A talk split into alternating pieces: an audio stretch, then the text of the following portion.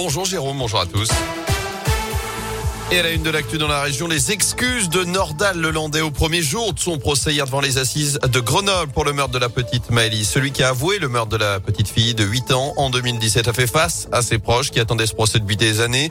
L'examen de sa personnalité était au cœur des débats hier après-midi avec les premiers témoins à la barre. Examen qui se poursuit aujourd'hui avec l'audition notamment du frère de Nordal Lelandais poursuivi pour le meurtre donc de Maëlys, mais aussi pour des agressions sexuelles commises sur de, de petites cousines. L'ancien maître chien pour la réclusion criminelle à perpétuité. Le verdict est attendu autour du 18 février. Dans l'actu également, à saint la nouvelle patinoire se dessine. Le projet a été dévoilé en fin de semaine dernière lors du conseil métropolitain. C'est le cabinet d'architecture du Buisson qui a été retenu pour réaliser le complexe estimé à 22 millions et demi d'euros et se situera comme prévu dans le quartier du Soleil. Le début des travaux est prévu pour l'an prochain. Livraison espérée au deuxième semestre 2025. Un parking de 260 places sera aménagé. Une offre de restauration sera également proposée sur place. La nouvelle patinoire homologuée pour les compétitions nationales ne ressemblera pas du tout à l'actuel équipement situé sur le boulevard Jules Janin près de la Plaine Achille. Description d'Hervé Reynaud, vice-président de Saint-Etienne Métropole en charge des grands équipements. D'abord deux pistes et non pas une, comme c'est le cas aujourd'hui. La piste plutôt sportive, la piste ludique, mais surtout euh, ça permet d'avoir deux publics et un certain nombre d'animations simultanées, ce qui n'est pas le cas euh, évidemment euh, aujourd'hui. Donc ça c'est une première chose. Ensuite dans ces dimensions, puisqu'aujourd'hui on passe autour de 1000 mètres carrés à près de 2400 mètres carrés, donc on voit le, volume et, la taille, et donc on pourra accueillir un certain nombre d'écoles, à peu près 5 classes en même temps, d'ailleurs sur cette piste ludique.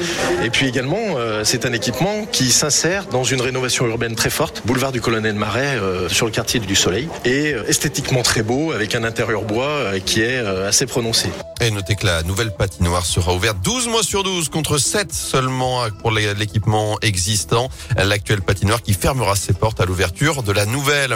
En bref, des changements pour ce 1er février avec le taux du livret A qui repasse à 1%. C'est une première depuis 10 ans. C'est pour faire face à l'inflation. En revanche, les tarifs réglementés de l'électricité augmentent de 4% maximum. Aussi également des, des tarifs de péage plus 2% en moyenne. Des prix du tabac également. Et puis les nouveaux parents auront désormais droit à la bébé box à la maternité dans les quartiers prioritaires et les zones rurales dans un premier temps. Un kit avec une turbulette, un album, un savon, un produit hydratant. Le dispositif pourrait être étendu ensuite à l'ensemble du territoire. L'heure des explications pour Orpea après le scandale de maltraitance révélé dans le livre Les Fossoyeurs la semaine dernière et le limogeage hier du directeur général du groupe. La ministre chargée de l'autonomie des personnes âgées convoque ce matin les dirigeants du leader européen des maisons de retraite pour répondre de ces accusations.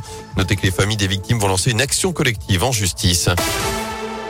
En foot, c'est désormais terminé. Le mercato d'hiver a fermé ses portes hier soir avec deux nouvelles recrues à la SS. Comme annoncé hier, les Verts ont officialisé l'arrivée d'Enzo Crivelli à la pointe de l'attaque. L'ancien Bordelais, aujourd'hui âgé de 26 ans, est prêté avec option d'achat par le club turc de Basaksehir. Enfin, les Stéphanois ont aussi recruté un latéral droit, Falaï Sako, 26 ans également. Il vient de disputer la Cannes, la Coupe d'Afrique des Nations avec le Mali. Il est prêté sans option d'achat par le club portugais du Vitória Guimarães. Reste à savoir s'ils seront prêts pour la réception de Montpellier samedi à 17h en Ligue 1. À suivre avant cela ce match en retard, match qui avait beaucoup fait parler dans la région entre Lyon et Marseille. L'affaire de la bouteille jetée sur Dimitri Payet. Le coup d'envoi sera donné à 21h, match qui se déroulera à huis clos. Enfin, Paris éliminé de la Coupe de France. Le PSG sorti au tir au but par Nice hier en huitième de finale de la compétition. Notez le tirage au sort des quarts de finale a été effectué. Il réservera un duel des petits poussés entre Bergerac, tombeur de la SS ce week-end, et Versailles. Les Stéphanois de Bergerac, Antoine Et Samir Bakir ont donc rendez-vous pour une place en demi-finale. Ce sera le 9 février prochain. Alors je ne sais pas si vous avez vu le tirage au sort, mais alors euh, c'est pas très très beau. Hein. Pourquoi vous avez, pas vu Non, j'ai pas ah, vu. J'ai pas vu le résultat du C'est Philippe Candeloro qui a fait le ah, tirage au sort. Eh ben, on parlait de patinage. En fait, au moment, où, en fait, il tire la boule de Paris, d'accord?